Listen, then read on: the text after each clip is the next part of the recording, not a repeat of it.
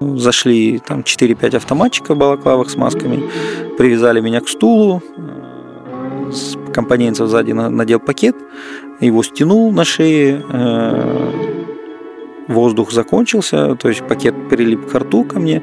Я ответил им, я мой дедушка, мой отец шестерками не были, я не, вер...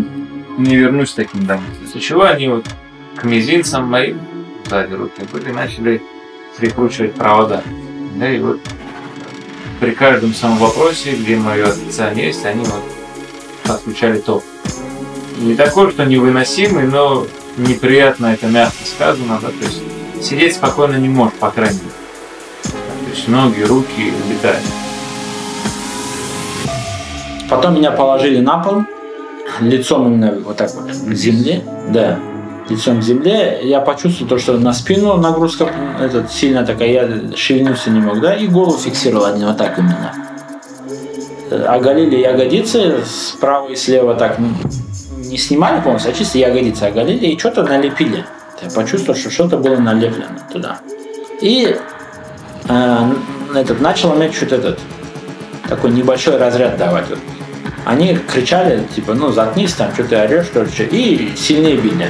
То есть это какой-то, ну, можно сказать, лотерейный билет ФСБшников, да, если ты его поймаешь, э, ты можешь даже никого не знать, но тебя будут пытаться сделать тайным свидетелем. Це уривки із розмов Тараса із кримськотатарськими чоловіками, яких катували співробітники ФСБ в Криму.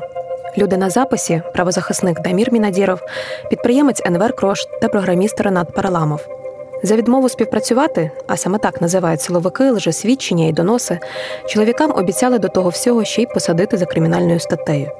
Як склалося їхнє життя зрештою, розкажемо далі в епізоді. Раніше ми вже говорили, що слідчі ФСБ будують справи Хізбут Тахрір, зокрема і справу 25 за типовою схемою. Набір доказів зі сторони обвинувачення обмежується, по-перше, мусульманською літературою і нотатками, які вилучили під час обшуку. По-друге, висновками недобросовісних експертів, які готують на основі прихованої аудіо і відеозйомки приватних розмов між обвинуваченими. Здебільшого вони про побутові речі та політику з точки зору релігії. Про це ми говорили у попередніх епізодах подкасту. Третій блок доказів і найменш прогнозований з усіх це обвинувальні показання засекречених свідків. Станом на зараз у процесі по справі 25 якраз тривають допити таких свідків.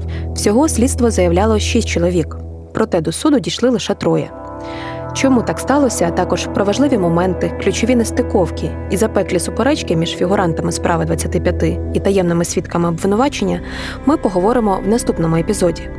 А сьогодні розкажемо, як саме ФСБ підшуковує і схиляє до співпраці таких свідків. Поділитися власною історією ми запросили Даміра Мінадірова, людину, якій вдалося вислизнути із майже зімкнених рук ФСБ. Його випадок водночас і унікальний, і чудова ілюстрація методів роботи спецслужб в Криму. Це подкаст Справа 25. Мене звуть Альона Савчук. Зі мною поряд Тарас Ібрагімов. Ну, вообще, я очень далек был от религии, очень далек был от э, даже само название Хизбут Тахрир, да, я услышал уже после того, как Россия пришла, ну, потому что оно просто забито інформаційне поле об этой організації. Це Дамір Мінадіров, кримський татарин з Ялти, практикуючий мусульманин, у минулому підприємець, а з 2014-го активіст та правозахисник. После аннексии у меня была очень активная гражданская позиция, я очень много публиковал в соцсетях, там были преследования, не преследования, точнее, а акты мародерства в отношении памятников крымских татар, э, вот это запрещение 18 мая уже тогда пошло, и я как-то очень активно себя проявлял, и, естественно, меня э, было очень много в Фейсбуке, да, и на меня вышел Мирусин Куку.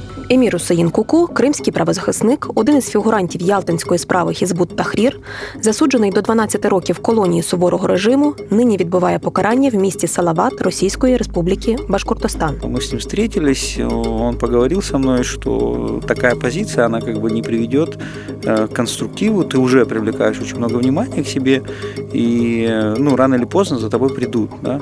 И он меня привлек э, к крымской правозащитной группе, которая была в 2014 году организована, и как бы Эмир Усин был куратором вот, южнобережного региона, такая коллаборация была украинских и российских правозащитников, и в этом направлении мы начали работать.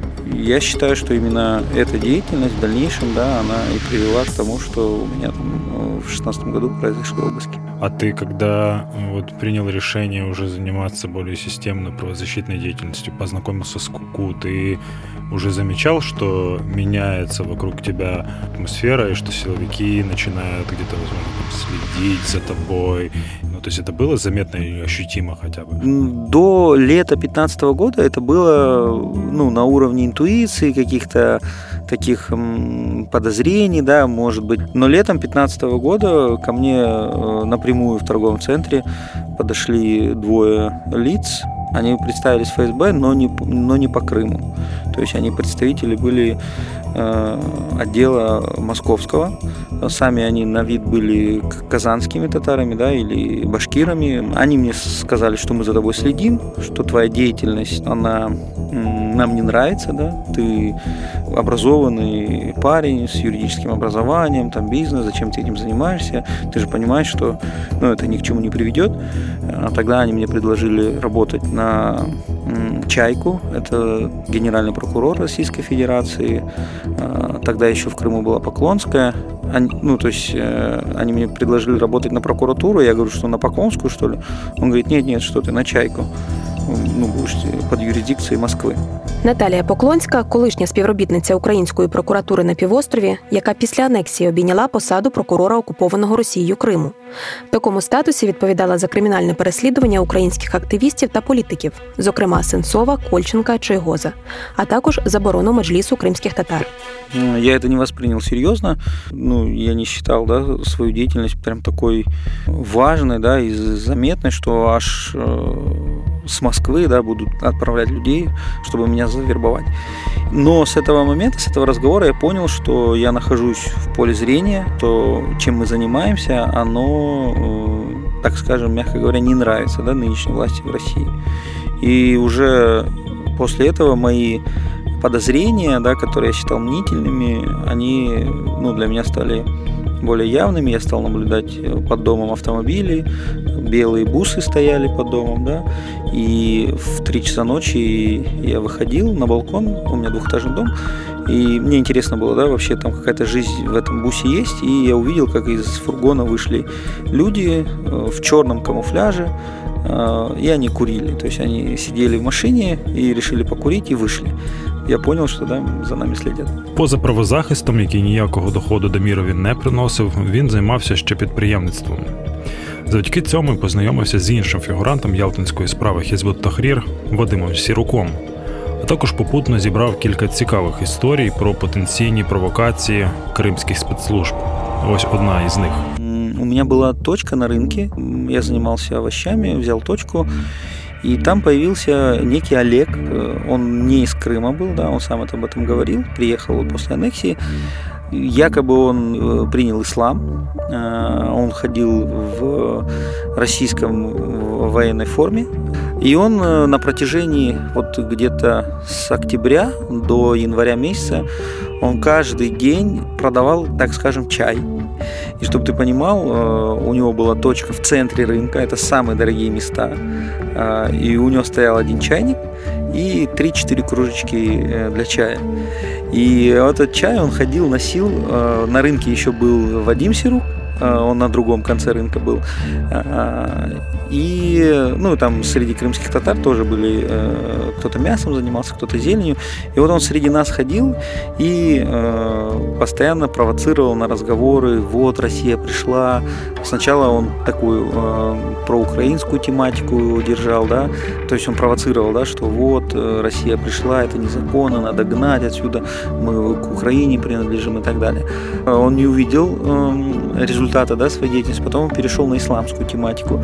Вот мы же мусульмане, пришли неверные, да, нужно с ними бороться. И но он это так явно делал, так открыто, да, и было э, смешно, с одной стороны, наблюдать, что у правоохранительных органов, да, с таким вроде профессионализмом, с таким опытом оперативно-розыскных мероприятий, на самом деле там э, очень много да, способов, но они выбрали именно такой топорный, прямолинейный и абсолютно э, на дурака, э, как рассчитан, да, можно так сказать. И вот его появление этого Олега да, было э, свидетельством того, что ну, мы в оперативной разработке находимся. Это была среда.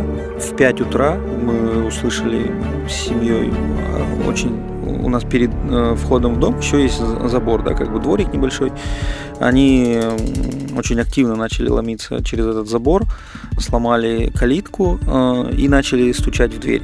Стучали в дверь прикладом, я ночевал на втором этаже, спустился вниз, э, смотрю в окно, э, это еще ну, 5 утра, это темно еще было. За окном стояли люди в форме, с автоматами, в балаклавах, э, несколько людей было по-граждански одето. Я спросил у них, ну, кто вы, что, зачем вы пришли? Они говорят, мы Федеральная служба безопасности, мы, у нас обыск. И я говорю, ну, мне нужен какой-то документ от вас, да. Мне показали в окно удостоверение следователя ФСБ и решение суда о проведенні обыску.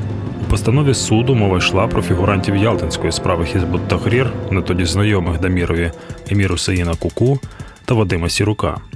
У документі вони значилися як підозрювані в участі в діяльності терористичної організації. Також Дамір вичепив оком абсолютно нове для себе ім'я Муслім Алієв. Той підозрювався в організації терористичного осередку. До складу Ялтинської шістки, окрім Куку Сірука та Алієва, увійшли також Інвер Бакіров, Арсен Джепаров та Рефат Алімов. Усіх їх арештували у 2016-му за статтею 205.5 Кримінального кодексу Російської Федерації. У 2019-му російський суд засудив їх на строки від 7 до 19 років ув'язнення в колонії суворого режиму. Мені не дали його довго читати, сказали, ну, по-любому, либо якщо не відкроєш, ми сломаємо двері. Зайдемо, ми тебе все подробно объясним и все. Я понял, что смысла нету как бы э, затягивать эту процедуру.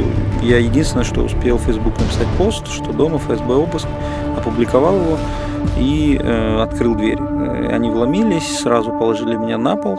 Обшук проходив стандартно для Криму з численними порушеннями. Не за процедурою, без адвоката, співробітника ФСБ прийшли одразу зі своїми понятими. Тобто обыск практически сразу начался. Там вот они зашли и уже пошли по всему дому. Да.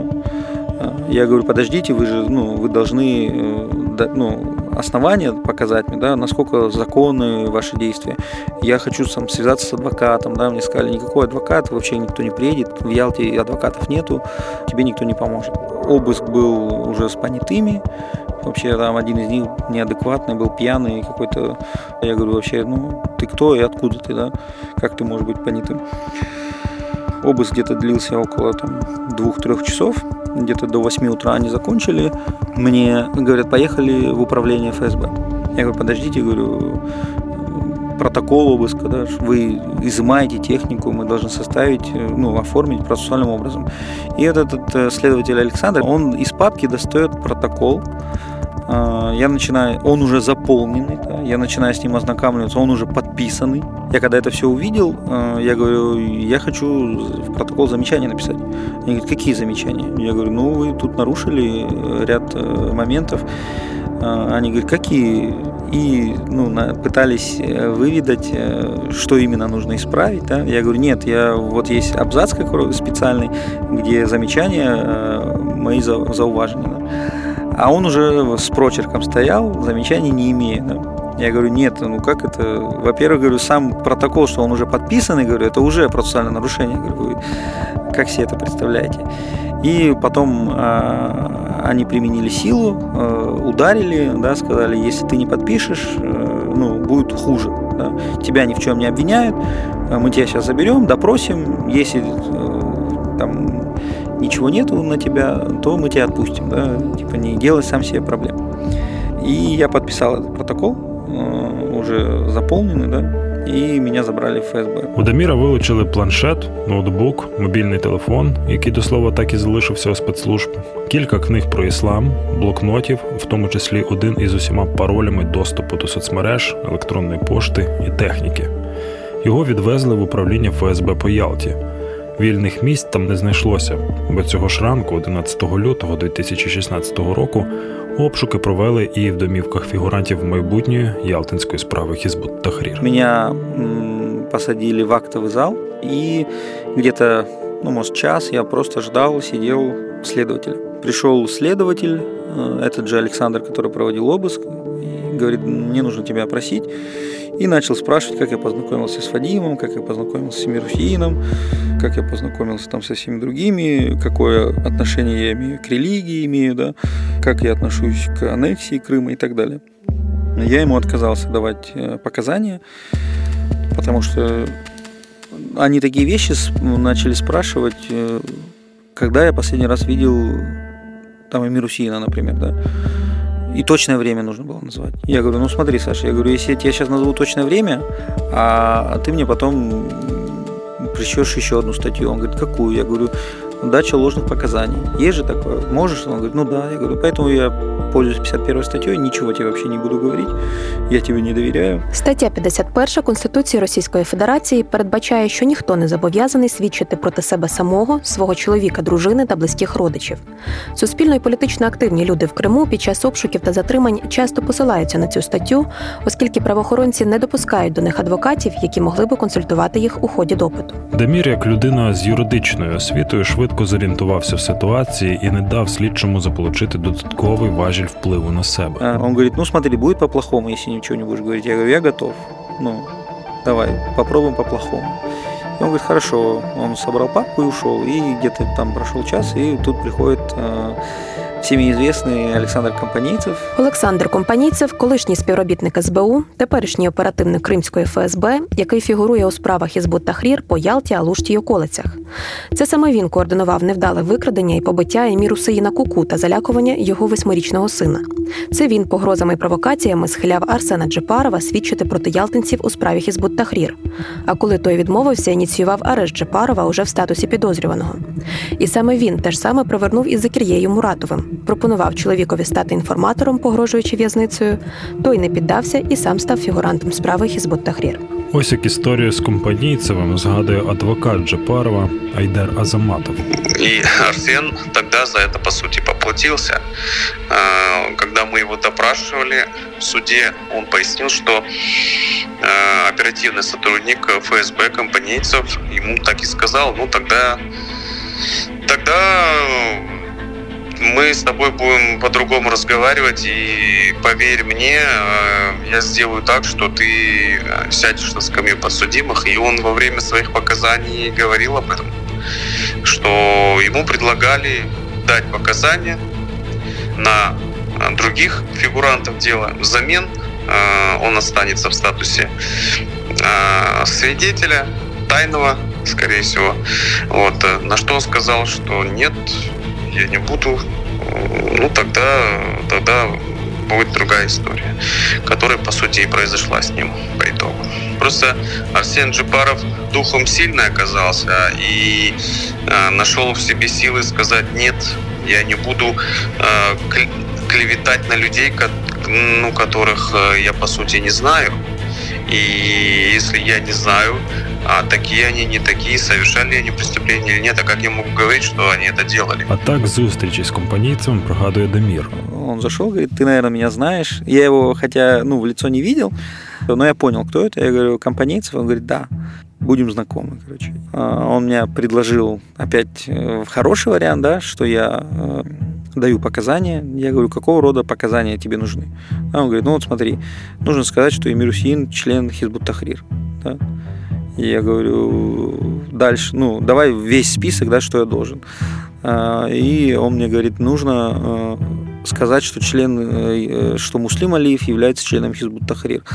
Я говорю, ну, Муслима я вообще говорю, даже, ну вот первый раз его вижу фамилию, имя, вообще знаю, что такой, первый раз узнаю, что такой человек вообще есть и где он вообще, да, в Алуште, когда мы с ним, ну, ни разу не пересекались. Он говорит, ну, это тебя не касается, вот ты сейчас подписываешь протокол, и там еще несколько раз в суде выступишь, скажешь, что тебя вербовали, что а, они открыто говорили, что они, являются членами Хизбут Тахрир и так далее, да, я говорю, ну, и, и тем более от Амирусина я этого не слышал, да, Э, и как бы мы уже с ним довольно-таки близко общались, я говорю, это мой друг, и против него свидетельствовать не собираюсь. А в отношении человека, которого вообще не знаю, да, это, ну, для меня это даже не рассматривается, да, этот вариант э, только лишь ради того, чтобы спасти свою шкуру, да, будут страдать другие семьи, невинные люди. И я ему тоже э, вежливой форме отказал. Он говорит, ну не хочешь по-хорошему, давай по-плохому.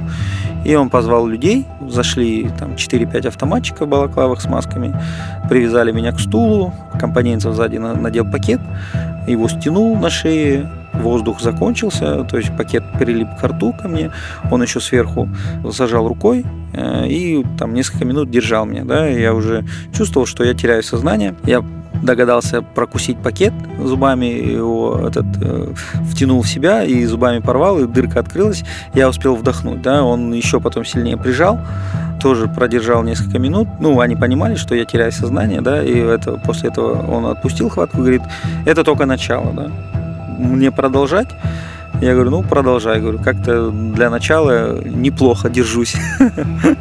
Ну, где-то еще час, наверное, это все происходило в этом же состоянии опрокинули на пол, то есть стул ко мне привязан был, опрокинули лицом вниз, там ударили такое. То есть это вот... Э, но с пакетом было только первый, самый вот первый такой яркий, психологический, на их, на их взгляд, психологически яркий эпизод, да, который бы меня сломал. Да. А потом уже они больше от э, безысходности, от какой-то ненависти, да, что я с ними не хочу сотрудничать, они там начали оскорблять, пинать, там такое. Били не сильно, да, я понял, что у них больше э, намерения психологически воздействовать, то есть напугать, чтобы я растерялся, особой там задачи сломать физически, да, у них не было. Про таку ж тактику співробітників ФСБ розповідав і ялтинець Еміль Мухтаремов. Аналогічно Дамірові його намагалися зробити таємним свідком у Ялтинській справі Хізбут Тахрір. Одного дня після арешту ялтинців чоловік вийшов із банку і сів у своє авто. Тоді до нього підбігли четверо силовиків у цивільному, уточнили дані, пересадили в свою машину і повезли в управління ФСБ. Там Мухтаремова не реєстрували і не складали жодних протоколів, ніби й не було його ніколи у цій будівлі. До пізнього вечора на чоловіка тиснули, аби той дав показання. Мухтаремов розповідав згодом. Співробітники ФСБ сказали, що, мовляв, взяли ватажків, а мене вважають їхнім учнем. Хотіли, щоб я співпрацював, свідчив проти Еміру Сейна Куку і Вадима Сірука, нібито вони давали мені якісь уроки. Коли він відмовився, пообіцяли зробити співучасником, лякали обшуком у матері, яку тільки не виписали з лікарні. Коли Мухтаремов зіслався на 51 статтю і затребував адвоката, сказали, що у законослухняних громадян не буває в телефоні контактів адвоката. А отже, він займається чимось незаконним і готувався до затримання. Зрештою, коли стемніло, Мухтаремова просто вивезли в поле неподалік села Зибини. Там його вивели з авто. Двоє силовиків підійшли в притул, багатозначно нависаючи над чоловіком. Один запропонував йому альтернативу рити яму або дати показання. Попри потужний психологічний тиск, жодного разу за увесь час його не вдарили. Коли Мухтаремов вкотре відмовився співпрацювати, то спецслужбівці розвернулися і поїхали звідти, залишивши його в полі без зв'язку. Мухтаремов дійшов до траси, зупинив авто і зв'язався з друзями із чужого телефона. Але повернімося до Дамірової історії. Потом опять пришел Компанейцев, э, э, начал говорить, что вот э, и Мирусин, и Вадим уже начали давать показания против тебя, они во всем признались, Что ну, ты по-любому уже поедешь с ними, поэтому давай подписывай бумаги, да, я говорю, ну, если они уже все рассказали, да, то я по-любому поеду с ними, да, подпишу я, не подпишу я, я не хочу, да, на себя брать такой груз, кого-то клеветать, поэтому это их проблема, да, если они подписали, я понял, что, ну, это очередная их уловка, ложь, чтобы меня развести, да. И так где-то до 8-9 вечера продлился так званый допрос, опрос, я не знаю, как это назвать, но это абсолютно не процессуальное действие. Э, ребята, которые в балаклавах были, они говорили, ты нам про тебя сказали, ты нормальный, что, зачем тебе это надо, ну подпиши, ты сразу же уйдешь отсюда, будешь жить как жил, короче, да, никто тебя не будет трогать, на тебя реально ничего нету, просто нам нужен человек, который бы вот так и так сказал.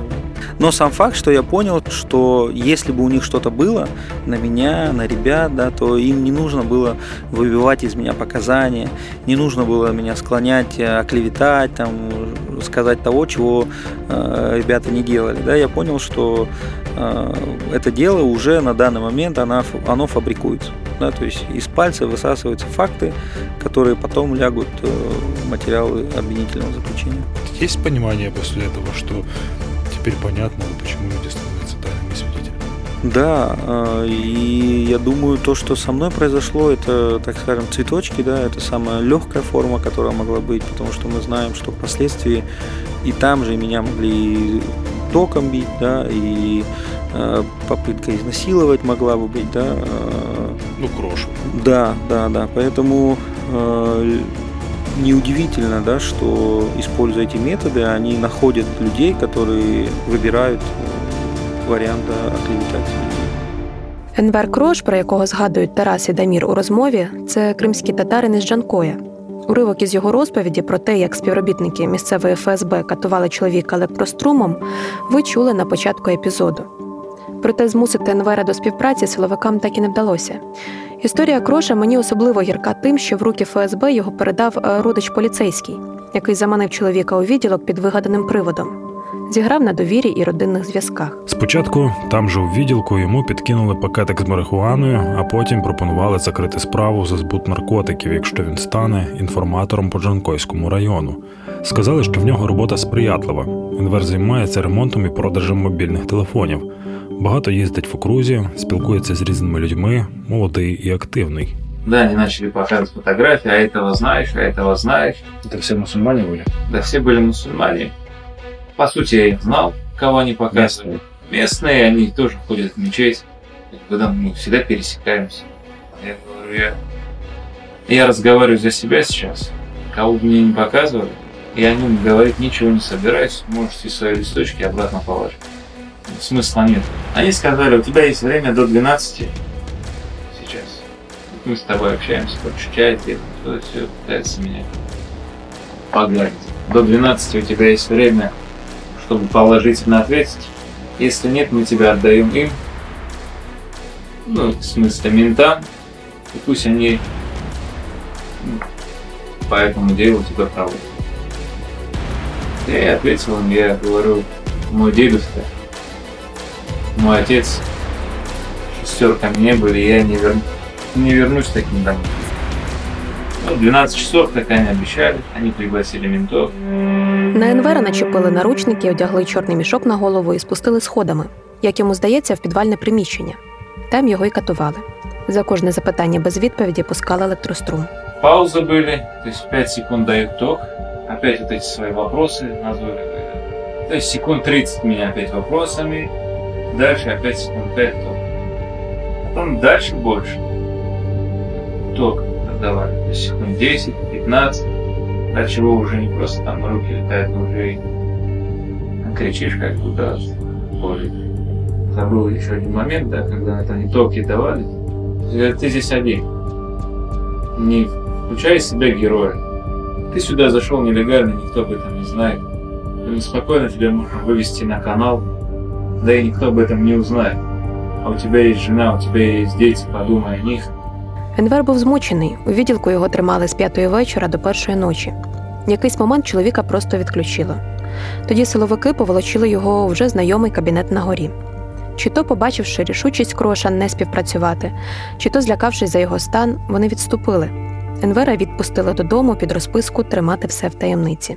Слушай, а вот ты сказал э, э, вот в твоем рассказе, что до 2014 года даже особо и не знал, что такое Хизбут Тахрир.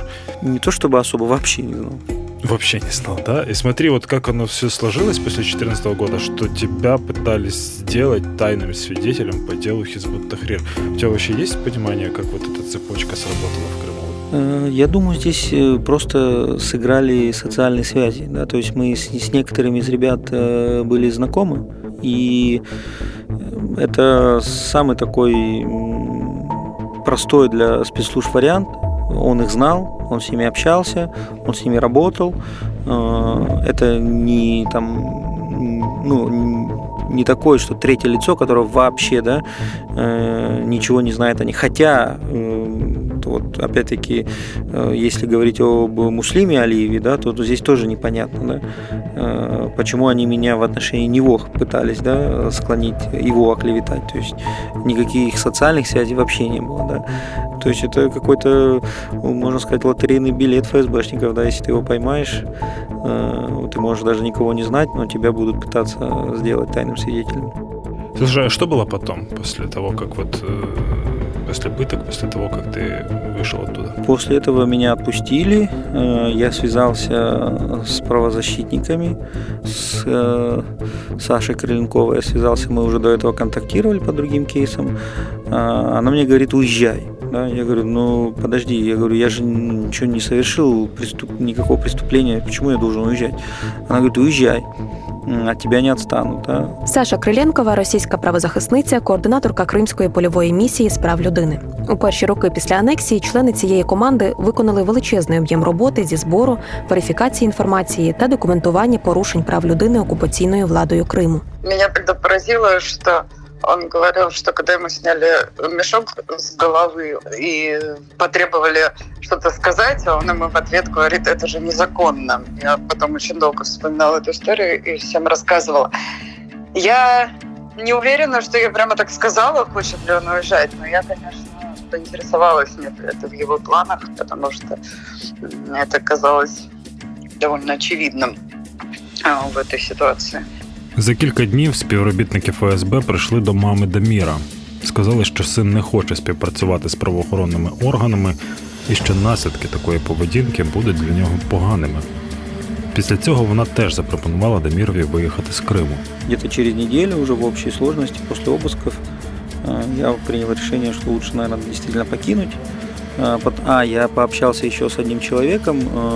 Он мне сказал, что ну это вот сейчас с тобой, да, в лайтовом режиме поступили, да, представь, если там, подключат электроды к мошонке, да, или там начнут плоскогубцы выдирать пальцы. Ты, если сможешь также держать свою позицию, то, ну, можешь не ехать, да. Если не сможешь, то нужно всерьез об этом подумать. И вот эти несколько дней я думал действительно, что мне лучше уехать, да, э, потому что вероятность, что от меня отстанут, э, она как бы крайне э, маленькая а вероятность того, что подключат электроды к мошонке, да, и там будут э, ногти вырывать плоскогубцами, вполне вероятно развитие событий. И я принял решение покинуть территорию. Как тебе удалось это решение? Сложно.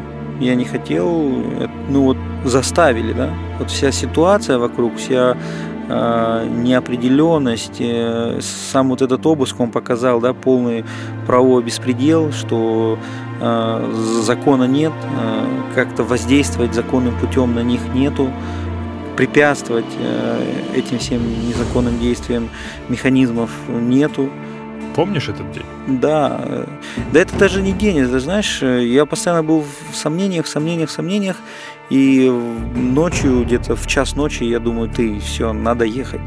Ну, я, если будут э, пытки серьезнее, я не выдержу, да. И, скорее всего, э, ну, скорее всего, я не выдержу, и я не хочу быть э, человеком, который, из-за которого будут страдать другие. Да. И я понимал, что после того, что я подпишу эту бумагу, это не единоразово, да, что подписал и все, про тебя забыли, все, молодец, красавец. Нет, меня затягают по судам, меня затягает по всяким оперативно-следственным мероприятиям, да, и как мне смотреть в глаза потом семье, а на тот момент уже с семьей Мирусина Куку я ну, очень близко познакомился, да, э, с детьми его. И вот эта мысль о том, что я предам да, близких мне людей, она меня просто психологически вымотала, да, и в час ночи я принял решение, что я еду, в два часа я уже был собранный, и где-то в 4 или в 5 утра я пересекал уже границу. В Київ. Да, я сразу ехал в Київ. На цьому моменті, в принципі, історію зіткнення Даміра із ФСБівською реальністю Криму можна було би закінчити. Однак нам здається важливим розповісти і про те, що було далі, на яку підтримку в Україні можуть сподіватися такі люди, як Дамір, переслідувані спецслужбами на окупованих територіях за рішення жити по совісті і не лише свідчити проти своїх співгромадян. Як твоя життя складывалась здесь? Я приехал, у меня в кармане было полторы тысячи гривен. Я никого тут не знал, да, у меня не было знакомых. Я первое время ночевал в машине. Потом мне удалось контактировать с знакомой с Ялты, с которой мы ну, определенное время общались, там в шахматы играли. Он здесь работает. Я с ним связался. Он говорит, я слышал про твою историю, чем могу, помогу, да, и где-то дней 10 я жил у него, э, ночевал, точнее, да, не жил, ночевал, утром мы уезжали, и я пытался найти работу, пытался найти квартиру, но опять-таки э, я устроился в такси, это, в принципе, стандартно для всех, кто выехал из Крыма, где подзаработать. Э, я увидел киевские цены на квартиры, и для меня было непонятно, да, как вообще тут можно жить, как тут можно обосноваться, как снять квартиру. Но, слава богу, этот же друг мне помог. Он безвозмездно да, дал мне крупную сумму денег. Он говорит, сними себе жилье. Там у меня и с машиной начались проблемы, я и таксовать не мог. Ну, как бы машина не дешевая была, и обслуживание дорогое было, да, я не мог себе это позволить. Он мне на это все выделил деньги, и вот таким образом я остался в Киеве, а потом я вже там знайшов роботу. Ольга Скрипник із Кримської правозахисної групи пояснює, на яку допомогу від держави взагалі можуть розраховувати люди в аналогічній Даміровій ситуації. З одного боку, вони не є політв'язнями, з іншого цілком можуть поповнити список, якщо не покинуть півострів окремої підтримки для людей, які от відносяться до тих, хто е, змушено залишити в Крим, щоб не бути да, переслідуваним, щоб не бути е, там підданий тортурам або, наприклад, вербуванню або іншим якимось засобам, вони в принципі на державному рівні підтримки е, не мають. Це можуть бути якісь е, поодинокі та випадки, коли окремо може, наприклад, е, втрутитись е, там народний депутат, використовуючи свої можливості там допомогти житлом, або представники там окремих органів, там міністерства реінтеграції або там уповноважених справ людини, але знов таки це не системний рівень, тобто це такі просто е, та в ручному режимі намагаються знайти допомогу державної підтримки у вигляді житла, пошуку роботи, надання якихось да там перших матеріальних виплат. Е, такого нема на рівні громадянського суспільства та е, окремі організації мають такі невеличкі свої фонди на надання такої підтримки. Тому поки що я можу людям радити звертатися да до представників громадянського суспільства в першу чергу до правозахисних організацій, але знову ж таки це теж не покриє да, всіх потреб людей. Ми точно не можемо допомогти, наприклад, з питанням працевлаштування. Це тільки якісь перші заходи на те, щоб людина просто не залишилась да, на, на вулиці. Отак з нуля, як і Дамір, почав життя на материку Ірнат Параламов, ще один постраждалий від катувань ФСБ. Парламов, батько чотирьох дітей, програміст за професією, на початках у столиці працював різноробочим. Зараз живе з сім'єю в одному із спальних районів Києва. Мусив тікати з Криму восени 2017-го після того, як підписав зізнання у кількох злочинах під тортурами. Чоловіка били, катували електрострумом, погрожували сексуальним насильством йому й дружині. Змусили зізнатися на камеру в зберіганні вибухівки патронів. У тому, що є прихильником Хізбут Тахрір, проходив навчання і отримував літературу від тих-то і тих-то. Частину прізвищ Ренат навіть не чув раніше. За це сказали силовики, отримує три роки умовно. Після обшуку вдома Ренат зник на півтори доби. Чоловіка шукали усім світом в усіх відділках поліції і управлінні ФСБ. А силовики робили вигляд, що не причетні до ситуації. Мовляв, Параламо вийшов з відділку ще о четвертій вечора першого дня, а вранці другого сам добровільно повернувся, аби уточнити свої показання. Де був вночі? Ну хто ж його знає, ніхто ж за ним не стежив. Ближче до обіду другого дня Ренат подзвонив дружині із невідомого номера. Сказав, що знаходиться на автостанції. Саме туди його вивезли і викинули силовики. Чоловік перебував у важкому психологічному і фізичному стані. У нього віднялася нижня частина тіла і була вивихнута нижня щелепа. На відео видно, як він плаче в обіймах брата. Освоївшись у столиці, Дамір повернувся до правозахисту. У складі громадської організації Правозахисний рух Криму допомагає кримчанам, які постраждали від дій окупаційної влади та біженцям, котрих переслідують авторитарні режими інших країн. Я когда выезжал из Крыма, у меня и почему я выбрал именно Киев, да, я понимал, что столица это центр медийного да, освещения это жизни в Украине, правозащитного жизни в Украине. И я ехал с намерением быть полезным да, для ребят, которые остались, для, для крымских татар в целом, которые остались в Крыму. И я думаю, вот это желание, это намерение, оно помогло мне в Киеве обосноваться. И, то есть по-другому я себя не вижу здесь. И психологически мне бы было бы очень сложно уехать из Крыма и крымский вопрос оставить вот как прошлое, да, вот оно случилось и все, и оно как неминуемый факт, и я на это никак не повлияю. И даже если моя деятельность, да, она приносит хотя бы какое-то негодование да, тем э, ФСБшникам да, и всей этой э, российской силовой структуре, э, меня это очень радует. И недавно, э, я не буду называть имен, но компанейцев пришел к одному из моих знакомых, э, и он спрашивал про меня, э, Дамир поднялся, он там слишком много разговаривает. Э, я по итогам обыска у меня и возбуждения на меня уголов, э, ну, как бы привлечение в качестве подозреваемого в, в Ялтинском деле, я подал жалобу в ЕСПЧ на действия этого сотрудника, и он э, моему знакомому говорит, он вот на меня в суд подал, свяжи с ним, ну зачем, как бы, э, то есть я понимаю, что это моя деятельность, моя активность здесь, она как минимум приводит в дискомфорт этого человека, да, и это уже для меня что-то. А как обстоят дела с этой жалобой в Европейский суд? Европейский суд принял, но они еще не рассмотрели эту жалобу уже второй год, но жалоба принята. Дамірові вистачило юридичних знань, стійкості і банального везіння зірватися з гачка ФСБ. Проте так щастить не всім. Станом на зараз в Криму вже 85 фігурантів різних справ Хізбут Тахрір, арештованих, засуджених та тих, хто вже відсидів. І у кожному такому судовому процесі показання давали хоча б кілька таємних свідків. На початку епізоду ми згадували побіжно, що не всі таємні свідки доходять до зали суду. Тоді прокуратурі доводиться викручуватися перед колегією, зачитуючи протоколи допиту таких свідків на етапі досудового слідства. Але бувають ситуації ще більш неприємні для сторони обвинувачення.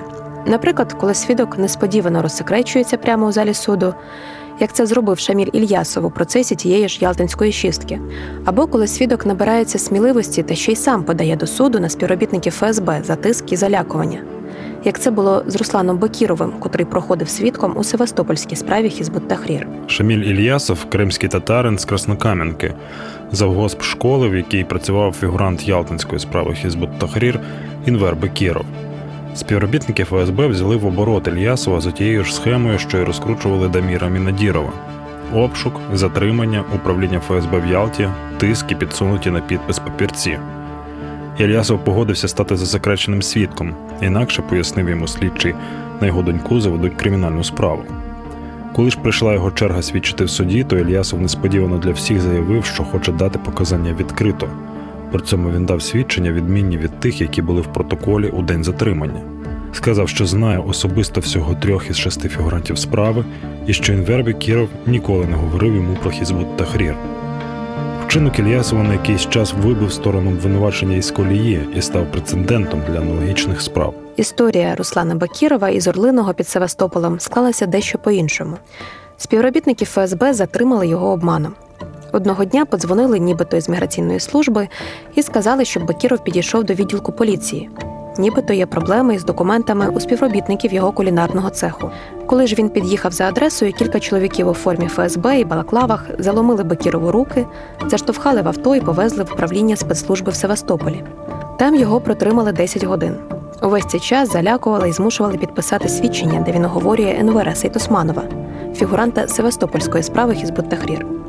Мовляв, Сейтосманов розповів йому, що є членом місцевого осередку організації. Слідчий ФСБ погрожував Бекірову згноїти його в тюрмі, посадити на 10 років, запхати в найвіддаленішу колонію, звідки він не повернеться. Зрештою, чоловік піддався і підписав протокол. Проте відразу ж після цього, як вийшов з ФСБ, Бакіров звернувся до адвоката і подав заяву на спецслужбівців у слідчий комітет, щоправда, безрезультатно. У суді ж він детально пояснив, як все було, і відмовився від свідчень, котрі дав під тиском. Попри це, колегія все одно засудила Сейтосманова до 17 років колонії суворого режиму. А на Руслана Бакірова завели кримінальну справу за завідомо неправдиві показання. Нібито у такий спосіб він хотів посприяти знайомому Сейтосманову уникнути кримінальної відповідальності. Півроку Бекірова тягали на слідчі дії та судові засідання, і зрештою його визнали винним і засудили до 300 годин обов'язкових громадських робіт. Адвокати кажуть, що така впертість ФСБ і рішення кримських судів це залякування свідків у справах Хізбут Тахрір. Адже у такий спосіб їм доносять не смійте суперечити позиції обвинувачення, буде лише гірше. Тут варто додати темі контексту. Тортури в Криму не поодиноке явище. Люди, які поділилися з нами своїми історіями, це лише невеличка частина тих, про катування кого відомо на сьогодні. І складно уявити, про скількох ми й досі не знаємо. Ну, что касается фактов применения пыток, то, конечно же, мы неоднократно были свидетелями последних событий. Это э, применение бесчеловечного обращения пыток по отношению к Асану, к Азизу Ахтемову, к Нариману Джилялову. До этого у нас были э, свидетельства Рената Параламова, пытка ряда других лиц. То есть это, можно сказать, имеет э, такую системную практику. Адвокат Микола Полозов працює на півострові від першого гучного процесу над кримськими політв'язнями справи 26 лютого. Тож він чудово розуміє, як працюють спецслужби в Криму. Тортури і катування не лише метод пошуку і залучення свідків у справах Хізбут Тахрір, а й інструмент отримання зізнань в інших справах, зокрема так званих диверсантів. Якраз Наріман Джелял, кримськотатарський політик і активіст та брати Ахтемови це фігуранти найновішої такої справи. І якщо по Хізбут Тахрір в Криму катування обвинувачених швидше рідкість, то коли мова заходить про диверсію, це вважає відразу означає мішок на голову, побиття, електрострум і зізнання на камеру, як було з Владиславом Єсипенком, Євгеном Пановим, Іваном Яцькіним. Адвокат Полозов пояснює, що підхід ФСБ до різних категорій справ зумовлений специфікою доведення. Якщо у справах із Тахрір це всього лиш приналежність до забороненої організації, без вчинення будь-яких дій, то і від обвинуваченого не треба ніяких показань. Він може мовчати увесь процес. Головне знайти людину, тобто таємного свідка, який скаже: так, цей чоловік мені розповідав про Хізбут Тахрір. А от у справах про ту ж диверсію потрібно, щоб сам обвинувачений розповів, звідки він нібито взяв, де зберігав, як і коли планував підірвати вибухівку або що. Тут ФСБ й застосовує незаконні методи впливу, погрози, залякування і тортури. Керівник програм російського правозахисного центру Меморіал Віталій Пономарьов додає перспективи. В России тоже есть пытки, но это с ними ситуация дифференцирована по разным регионам и по типам дел. То есть, если мы говорим именно о делах там Хизбут Тахрир, то есть регионы там Татарстан, Башкортостан, где по таким ну, серьезным делам, где вот большие сроки, а не так, чтобы человек сразу... Там э, очень много сообщений о пытках. И, естественно, секретный свидетель, то есть, когда его вызывают, он с чего вдруг как бы воспылал желанием вот э, давать такие показания, значит, подгонять э, свои слова под а, э, конечно, на него, на них оказывается давление. Вот я говорю, что если это, скажем, человек Э, давление, угрозы. То есть это не такой вежливый разговор, что вот приходи, дорогой, значит, э, типа если сдашь, то мы тебе там пряник дадим. Да, это, это всегда сопровождается угрозами, чтобы как бы подавить волю и заставить человека вот послушно выполнять все, что нужно. Вот. Но вот там есть вот несколько разная практика в зависимости от того, является он гражданином России, тогда там один набор гос. Если он не гражданин России, то Э, часто это звучит угроза, что в случае отказа он будет выслан, э, передадим на твою родину там материалы, что ты здесь связан с экстремистскими организациями, ты там сядешь и там будешь пыткам подвергаться. Ну и фактически, да, он всегда подтверждает, связи всегда подтверждает то, что они говорили на предварительном следствии. В отличие от обычных свидетелей, с которыми вот часто разные проблемы возникают. Ну, то есть есть очень сильный рычаг давления со стороны следственных органов, то, что если он как бы, этот человек будет вести себя не так, как нужно, то он, э, в общем, даже после окончания дела может превратиться из свидетеля в обвиняемого. Сергій Давідіс, керівник програми підтримка політв'язнів російського правозахисного центру Меморіал, зауважує, що катування і погрози таємним свідкам у справах Хізбут Тахрір стандартна процедура в російських реаліях. Аби зрозуміти масштаб проблеми, ось дані правозахисного центру Меморіал станом на кінець жовтня 2021 року. За причетність до Хізбут Тахрір в Російській Федерації та окупованому Криму переслідують 331 людину. Ще 44 вже відбули покарання.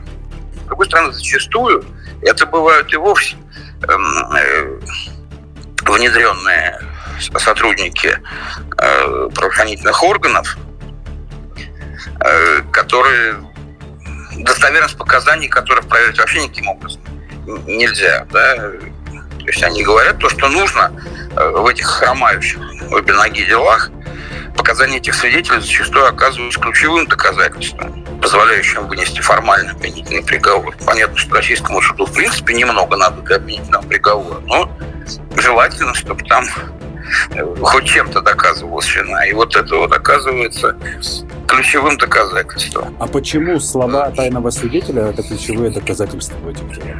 Ну, потому что ничего другого нет. А эта практика насколько носит массовый характер по России? В делах сейчас будто Ахрир абсолютно массовый. Трудно вспомнить дело, в котором не было бы секретных свидетелей. Это практически всегда. Не только в таких делах, но в таких особенно. Но не секретного свидетеля найти сложно, потому что дело не в угрозе личной безопасности человека, а в том, что если он будет допрашиваться в обычных условиях, он будет испытывать естественное моральное неудобство при, при, при, при лжесвидетельстве. Ему будут задавать вопросы, которые собьют его с толку, поскольку эти показания, по крайней мере, в существенной части ложные. Поэтому критически важно э, защитить его от возможности допроса защитой, от э, моральной ответственности за лжесвидетельство. Вот поэтому таких свидетелей вводят и, и в силу характера дел об участии в Хизбут Тахрир секретные свидетели оказываются э, ключевым, показания секретных свидетелей оказываются зачастую ключевим доказательством.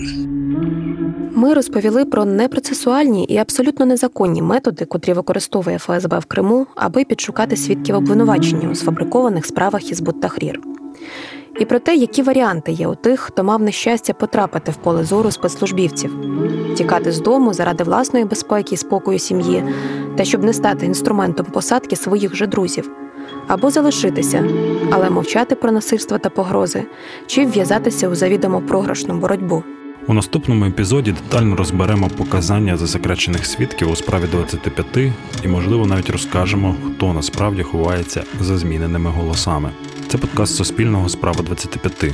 Його автори Альона Савчук і Тарас Ібрагімов. Подкаст створений у партнерстві з відкритою студією подкастів Медіа, Amnesty International Україна та Центром прав людини Зміна.